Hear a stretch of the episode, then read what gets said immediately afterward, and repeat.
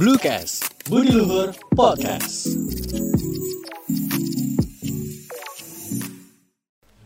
Hai Bluetizens, selamat datang di Bluecast Budi Luhur Podcast. Gue Shika dari Fakultas Ilmu Komunikasi Broadcast Journalism yang bakal nemenin kalian di episode Bluecast kali ini. Di episode Bluecast kali ini, gue pengen ngajak kalian untuk ngobrol-ngobrol nih sama uh, soal fakultas yang identik banget sama istilah coding. Apalagi kalau bukan Fakultas Teknologi Informasi. Mungkin kalian juga udah punya stigma ataupun uh, kesan-kesan tersendiri nih sama mahasiswa-mahasiswa FTI. Nah, kesan itu akan benar atau salah? Mendingan kita langsung tanyain aja ke ahlinya karena di samping gue udah ada Dekan Fakultas Teknologi Informasi Kampus Budi Luhur yaitu Bapak Dr. Denny Mahdiana, Eskom M Mkom. Halo Bapak, apa Halo. kabar Bapak Denny? Alhamdulillah baik. Gimana Bapak semangat Bapak? Wah terus harus terus semangat. Walaupun, walaupun mau liburan. Gitu ya. Oh, oh mau liburan. ya, walaupun dilarang pemerintah tapi tetap semangat. Bapak emang udah ada rencana apa Pak liburan tetap apa fokus mengajar keseharian Bapak saat ini lagi sibuk apa aja sih Pak? Ya saat ini uh, selain mengajar juga uh, kami kan sekarang sedang uh, merencanakan terkait dengan apa yang harus dilakukan inovasi-inovasi yang ada di fakultas gitu ya karena uh, kami di uh, FTI kan uh, inginnya menjadi sebuah fakultas yang menjadi kami menyebutnya adalah School of Information Technology yeah. for Better Life. Oh, iya. Jadi artinya kita pengen uh, FTI selalu bisa memberikan kontribusi kepada masyarakat dalam bentuk aplikasi-aplikasi yang bisa menyelesaikan permasalahan yang ada di masyarakat gitu. Nah, Ya kan tadi Bapak udah ngomong-ngomong soal inovasi nih Pak. Hmm. Mungkin sekarang lagi banyak orang-orang yang dengar istilah-istilah baru kayak industri 4.0, hmm. 5.0 sampai istilah metaverse Pak. Ya. Itu sesuatu yang bisa dipelajari di Fakultas Teknologi dan Informasi kah atau emang itu ranahnya anak FTI sih Pak? Ya sebenarnya uh, teknologi yang sekarang berkembang ya 4.0, 5.0, kemudian sampai dengan yang sekarang sedang juga lagi diperbincangkan ya. yaitu uh -uh. metaverse ya yang diinisiasi oleh pendiri Facebook gitu ya itu sebenarnya uh, semua itu dipelajari di FTI gitu ya karena uh, selain tadi teknologi 4.0 itu kan sebenarnya mengarah bagaimana memanfaatkan teknologi yang nanti bisa dikolaborasikan dengan uh, tentunya dengan mesin gitu ya dalam hal ini bagaimana antara manusia dan mesin itu bisa saling berkolaborasi. Maka muncullah uh, pendekatan-pendekatan dengan adanya uh, artificial intelligence. Kemudian kami juga untuk uh, mengadopsi itu juga membuat yang peminatan yang disebut namanya data science gitu ya. Nah kemudian supaya nanti orang yang bertransaksi di dunia internet yang sekarang ini sedang marak kami juga memiliki sebuah konsentrasi yang namanya cyber security jadi itu adalah sebuah konsentrasi yang di mana nanti kalau orang bertransaksi di dunia internet untuk mengamankannya maka perlu pasukan nih bagian pengamanan di bidang cyber. Nah itu kita membuat sebuah peminatan namanya cyber security. Jadi di sana mempelajari bagaimana sih mengamankan komputer baik dari hacker, kemudian dari virus, ya terutama dari serangan-serangan yang tidak diinginkan oleh sebuah organisasi gitu ya. Kemudian uh, di uh, program studi yang lainnya juga ya. kami juga menciptakan sebuah program uh, peminatan yang disebut namanya Internet of Things gitu okay. ya. Jadi mengkomunikasikan antara sebuah alat-alat gitu ya dengan in, melakukan media inter uh, dengan memanfaatkan media internet sebagai sarana untuk berkomunikasi. Oke, okay, kalau tadi Bapak udah nyinggung soal konsentrasi sama prodi nih Pak. Hmm. Kalau misalnya di kampus Budi Luhur sendiri Fakultas Teknologi dan Informasinya itu uh, kalau diruntutkan itu punya uh, prodi apa aja sih Pak? Oke, okay. Baik, jadi di Fakultas Teknologi Informasi ini uh, saat ini kita memiliki ada tiga jenjang studi, gitu ya. Ada S2, kemudian ada S1, sarjana, kemudian ada diploma 3. Okay. Nah, untuk di S2 kita punya namanya Magister Ilmu Komputer, gitu ya, Magister Ilmu Komputer. Kemudian di S1 kita punya tiga program studi, ada program studi Teknik Informatika, kemudian program studi Sistem Informasi dan program studi Sistem Komputer. Nah, kemudian di jenjang diploma 3 yeah. kita memiliki program studi ada manajemen informatika dan komputerisasi akuntansi. Nah, di masing-masing prodi ini memiliki bidang-bidang peminatan yang sekarang uh, konsentrasi ya. ya, konsentrasi yang sedang tren saat ini. Apa aja tuh Pak? Ya, kalau di TI itu kita uh, punya bidang peminatan ada namanya artificial intelligence oh, atau AI ya. ya disebut bahasa Indonesia kecerdasan artifisial Iya, gitu ya. buatan Nah, gitu. Jadi ini adalah mahasiswa-mahasiswa yang memang nanti akan belajar terkait dengan pemanfaatan teknologi machine learning gitu ya dengan algoritma-algoritma AI yang nantinya akan diorientasikan untuk eh, hal-hal yang terkait dengan kecerdasan artifisial. Jadi bagaimana nantinya eh, manusia itu bisa eh, mesin gitu ya bisa memiliki kecerdasan yang mendekati eh, kemampuannya manusia. Nah itu dipelajari di bidang peminatan AI gitu ya. Nah kemudian yang kedua adalah ada bidang peminatan di TI yang namanya programming expert. Apa nah ini programming expert ini adalah sebuah bidang peminatan yang nantinya akan menghasilkan programmer-programmer handal gitu ya yang nanti bisa membuat aplikasi-aplikasi yang tentunya bisa dibutuhkan oleh eh, baik organisasi gitu ya maupun perusahaan yang Perusahaan-perusahaan perusahaan-perusahaan besar ya. itu di programming expert. Nah yang ketiga di TI kita punya bidang peminatan namanya cyber security.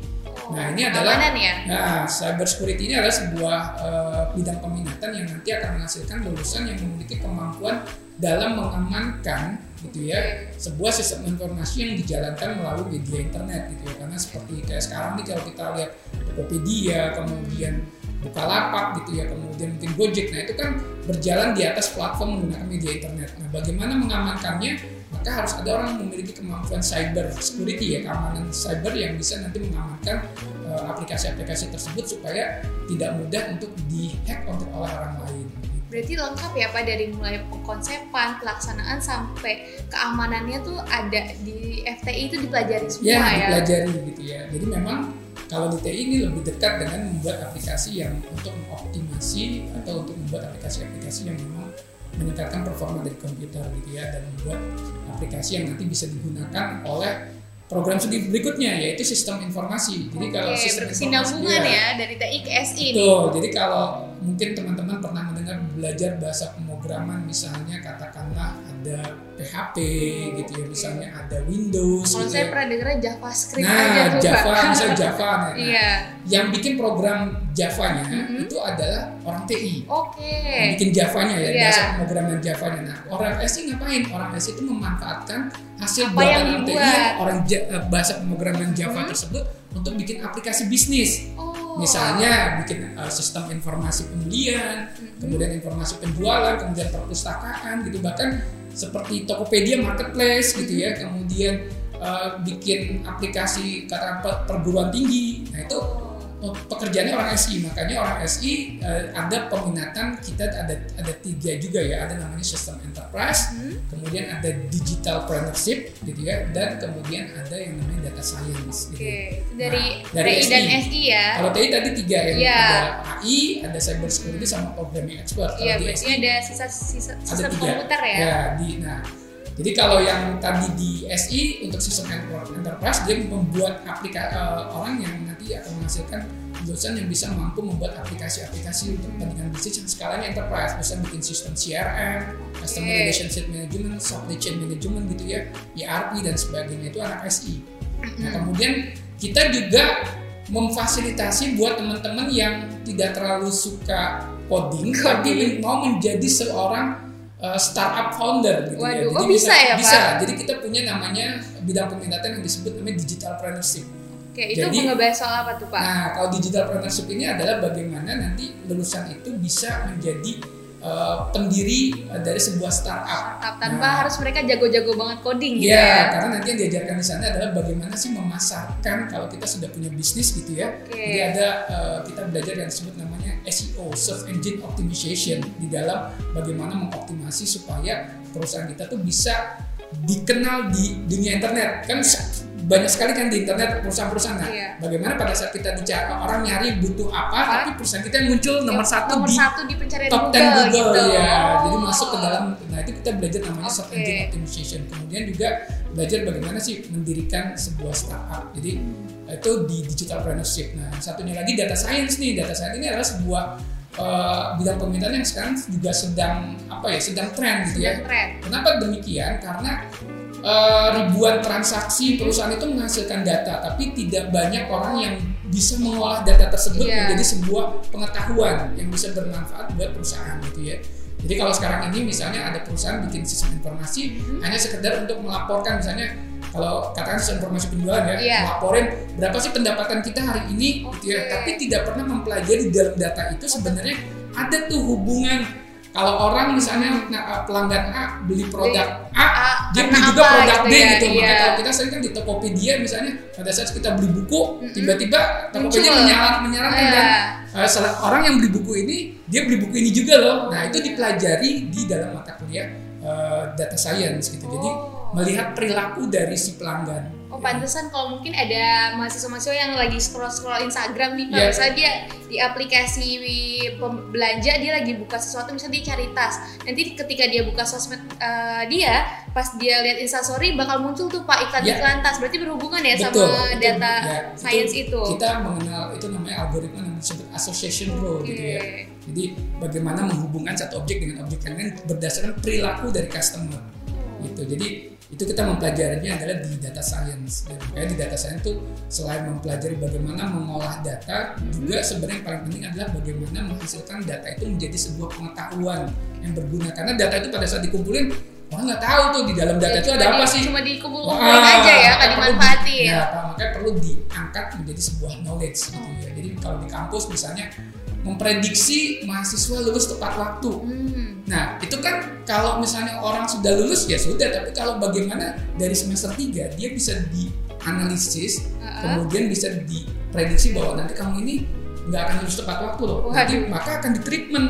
Oh. Jadi fungsinya adalah bukan kita membiarkan dia tidak Hmm. tepat waktu, tapi dengan kita tahu sejak awal dia tidak lulus tepat waktu, Jadi ada maka pencegahan nanti ya. ada peran dosen riset akademik yang akan turun untuk mentreatment supaya nanti tidak kejadian gitu. Itu fungsi-fungsi dari eh, pemanfaatan data dalam hal ini eh, fungsi dari seorang data scientist untuk eh, melakukan analisis data. Berarti kalau ada stigma tentang anak FTI yang harus jago coding itu sebenarnya agak benar, tapi bisa juga kalau misalnya mereka punya minat ke digital entrepreneurship itu nggak harus nggak harus jago coding dari awal ya Pak? Ya, jadi memang kita mencoba untuk memfasilitasi teman-teman yang Mhm. masuk ke FTI itu sesuai dengan passionnya gitu. Mhm. Mungkin ada yang katakanlah sudah terlanjur masuk ke bidang IT kok eh, tiba-tiba banyak ininya ya, banyak katakanlah eh, berkaitan dengan matematik dan coding. Tapi Iya, kita juga memfasilitasi ya. Kalau memang teman-teman tidak terlalu menyukai bidang itu, maka kita menyiapkan tadi salah satunya adalah uh, digital entrepreneurship gitu ya. Kemudian uh, kita juga menyiapkan kalau misalnya tidak terlalu coding banget, kita men- uh, menggunakan analisis data tadi data science. Oke, basic skill berarti kalau misalnya ada calon-calon mahasiswa nih Pak yang tertarik mau masuk ke Fakultas Teknologi Informasi, mereka tuh harus punya minat di bidang apa sih Pak biar kayak di, uh, biar mereka tuh cocok gitu untuk masuk ke FTI kira-kira kalau dari Bapak? Kalau secara uh, Garis apa ya besar garis aja. besarnya dan ah. mungkin secara mudah, maksudnya Mm-mm. mereka orang yang senang-senang ngoprek gitu ya. Oh, ngoprek di bidang IT karena orang IT itu harus apa ya boleh dibilang punya eh, gini kemampuan itu kan bisa dipelajari iya. tapi ketekunan itu kadang ya harus sudah dipupuk sejak awal gitu ya jadi walaupun dia tidak punya kemampuan IT pada saat awal tapi pada saat dia punya ketekunan yang tinggi dan senang ngoprek gitu senang searching dan bagian itu pasti akan ketemu gitu ya. karena sekarang ilmu di internet itu sudah banyak sekali Banyak jadi ya. artinya uh, tinggal kita mau cari passionnya mau ke arah mana jadi kalau saya sih menyarankan untuk teman-teman yang memang uh, apa ya senang di dunia IT gitu di dunia teknologi karena menurut kami IT itu perkembangannya semakin hari bukan semakin menurun tapi semakin Semakin tinggi, semakin semakin tinggi pesat. gitu bahkan di dunia eh sekarang ini di pas posisi pandemi Mm-mm. mungkin banyak perusahaan-perusahaan di, di bidang pekerjaan-pekerjaan banyak yang merumahkan Iya. uh, uh, Malah karyawan. online jadi lebih gencar Nah, ya tapi Pak. malah di bidang IT biasanya tidak dirumahkan gitu karena Ah. memang orang peran IT sangat penting sekali untuk mendukung uh, pada saat pandemi di mana orang tidak bertatap muka secara langsung gitu Oke. ya. Kalau di kampus Budi Luhur sendiri nih Pak kan pasti ada dosen-dosen nih. Mungkin ada mahasiswa-mahasiswa yang takut kalau misalnya masuk FTI dosennya tuh killer-killer, galak-galak gitu Pak. Oh. Padahal kan eh, mungkin bisa Bapak kasih tahu nih seberapa asiknya dosen-dosen FTI atau lebih banyak eh, teori atau praktisi sih Pak. Kalau Ya. di FTI kampus Budi Luhur sendiri. Jadi gini, kita kan tadi ya ada tiga jenjang studi gitu Iya. ya. Ada di level S2, level S1 S1, dan level D3. Jadi kalau memang yang benar-benar uh, boleh dibilang uh, komposisi prakteknya lebih banyak itu Mhm. adalah di level D3 Oke. di vokasi gitu ya Mhm. karena memang dia Fokusnya. boleh dibilang 70% itu praktikum Mhm. gitu ya jadi 30% nya teori karena memang mau menghasilkan dosen yang katakanlah boleh dibilang siap kerja kalau di S1 itu memang boleh dibilang 60 40 60-nya itu teori gitu ya karena memang mau menghasilkan tidak hanya sebagai orang yang uh, siap kerja gitu ya, uh, tapi dia juga nanti bisa Paham, mengembangkan. Yeah. Karena suatu ketika ilmu itu kan harus berkembang. Jadi jangan sampai misalnya dia belajar uh, katanya bahasa pemrograman uh, uh. gitu. Kalau anak yang vokasi ya sudah mungkin bisanya di sini. Tapi kalau anak satu dia harus diberikan sebuah ya. mengembangkan. Ya? Kalau tiba-tiba nanti softwarenya berubah, hmm. kemudian katakanlah perkembangan teknologinya berubah, mereka harus bisa menyesuaikan. Maka dikasihlah ilmu fundamental-fundamental bagaimana dia nanti bisa mengembangkan. Nah, di S2 levelnya lebih lagi pasti gitu lebih ya. tinggi lagi ya. Jadi gitu jadi artinya uh, kalau dari sisi dosen kalau saya sih uh, merasa gitu di uh, eh, FTI mm -hmm. menurut saya ya pastinya adalah dosen yang kategori enak dan tidak enak itu oh, sudah iya. normal gitu ya, relatif ya, ya. relatif tapi gitu ya. kalau misalnya lihat dari bapak sendiri nih pembawaannya aja udah asik banget Wah, mungkin dong dosen-dosennya dekannya aja udah asik kayak gini yeah. nah kalau misalnya bapak sebagai dekan nih dari. Fakultas Teknologi Informasi Kampus Budi Luhur itu pengen punya uh, pengen orang-orang tuh menilai Fakultas FTI kampus kita tuh sebagai fakultas yang seperti apa sih pak jadi kalau orang-orang dengar FTI Budi Luhur gitu bapak pengen orang-orang tuh keingetnya apa sih Ya, jadi di FTI itu punya uh, sebuah apa ya jargon ya. Oh, apa tuh? Uh, kreatif dan inovatif oh, gitu. Okay. Jadi kami berharap teman-teman yang masuk di FTI dan tentunya menjadi lulusan dari FTI harus punya uh, jiwa kreatif. Hmm. Kreatif itu artinya bisa mencari solusi dari permasalahan-permasalahan yang sedang dihadapi itu kreativitas. Nah, solutif juga solutif, ya. betul. Nah, kemudian juga yang berikutnya adalah harus juga bisa menciptakan inovasi-inovasi yang bermanfaat buat kehidupan masyarakat gitu ya. Jadi apa yang ada di masyarakat saat ini kemudian ya dicarilah dengan pendekatan IT inovasi apa yang bisa ditawarkan, diciptakan, diciptakan juga gitu ya. ya. Jadi kami memang me, apa ya mencoba uh, mengarahkan kepada para dosen untuk supaya teman-teman uh, di pada saat perkuliahan harus bisa ditingkatkan kreativitas dan inovatifnya. Makanya tadi Eh, kami sampaikan juga bahwa FTI kami menyebutnya juga adalah School of Information Technology for IT uh, solution gitu ya better uh, for better life gitu jadi IT for BL jadi information technology oh, for, for better, better life, life. Gitu. jadi artinya kita pengen menjadi sebuah fakultas mm-hmm. yang bisa menjadi solusi buat permasalahan-permasalahan untuk kehidupan masyarakat yang lebih iya. Gitu. Untuk masuk luhur dan juga kehidupan yang lebih baik Betul, gitu ya iya. Pak. Nah kalau misalnya tadi udah panjang banget kita ngomongin FTI mungkin biar tambah yakin nih Pak hmm. dikasih tahu juga Pak prospek-prospek kerja anak FTI itu sekarang kan lagi pasarnya mungkin besar banget tapi mungkin mereka belum tahu nih Pak kalau mereka tuh bisa jadi apa aja sih kalau mereka masuk ke Fakultas Teknologi Informasi itu. Oke, okay, uh, eh, jadi memang masing-masing program studi dan tadi tentunya bidang peminatan yeah. itu memang punya prospeknya masing-masing. Tapi secara general gitu ya, kalau kita bicara tentang lulusan FTI pasti kita mengharapkannya mereka nanti bisa menjadi seorang ahli pemrograman gitu ya, jadi programmer gitu ya. Biasanya kalau orang di mana-mana kalau mau cari lulusan IT, berarti kalau nyari programmer biasanya nyari lulusan yang uh, dari Fakultas Teknologi Informasi yeah. atau iya. Fakultas Ilmu Komputer tuh di masyarakat umum stigmanya seperti uh, gitu, seperti itu ya. Itu. Jadi memang kita juga harus menyiapkan fondasi bahwa lulusan FTI yang minimal dia harus bisa menghasilkan uh, menjadi uh, seorang programmer yang handal. Kemudian uh, yang di tataran level itu tataran menengah tuh. Hmm. Kalau tataran atasnya sebenarnya sesuai dengan bidang peminatan. Jadi kalau misalnya tadi di AI, hmm. nah harapannya menjadi seorang AI programmer gitu ya. Jadi menjadi seorang programmer yang diorientasikan untuk kepentingan AI. Misalnya tadi bikin uh, chatbot gitu, yeah. misalnya pemrograman chatbot itu anak-anak TI untuk di peminatan AI. AI. Nah kalau di cyber security mereka harus kuat di teknologi jaringan, yeah. di enkripsi gitu karena ya. terkait dengan bagaimana mengamankan sebuah aplikasi gitu ya dari serangan-serangan yang tidak diinginkan ya, baik misalnya kayak di perusahaan ataupun di uh, di internet juga itu harus diamankan.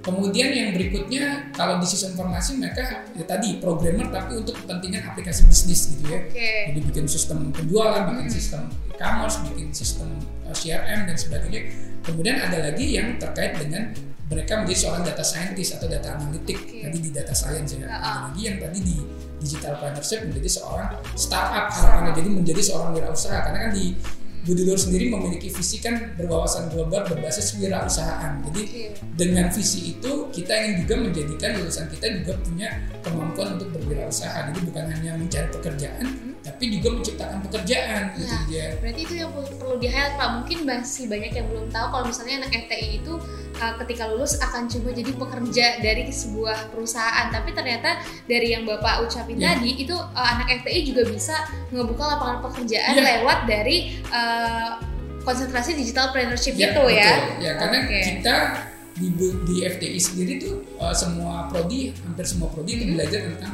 kewirausahaan. Jadi artinya diajarkan bagaimana sih membuat usaha gitu ya. Artinya kalau kita di bidang IT ya bagaimana bikin sebuah perusahaan berbasis IT. IT. Ya salah satunya adalah bikin startup gitu ya.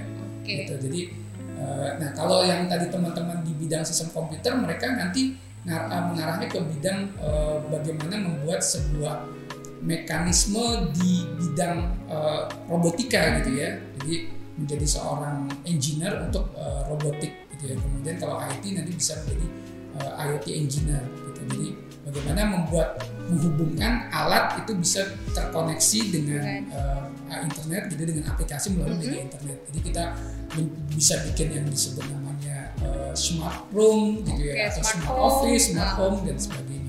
Oke, itu dia mungkin banyak teman-teman atau calon-calon mahasiswa yang pengen jadi programmer handal, pengen punya startup sendiri, jadi yeah. CEO startup mungkin mimpinya itu bisa banget masuk ke Fakultas Teknologi Informasi dan juga bakal diwadahi di, di, di kampus kita ya, ya Pak. Yeah, betul. Nah, terima kasih juga untuk Bapak uh, Pak Denny yang udah mau iya. ngobrol-ngobrol yeah. bareng saya hari oh, iya, ini. Yeah, sama-sama. Terima kasih juga untuk Mutizen. Sampai ketemu di episode Bluecast selanjutnya. Salam Budi Luhur. Salam Budi Luhur.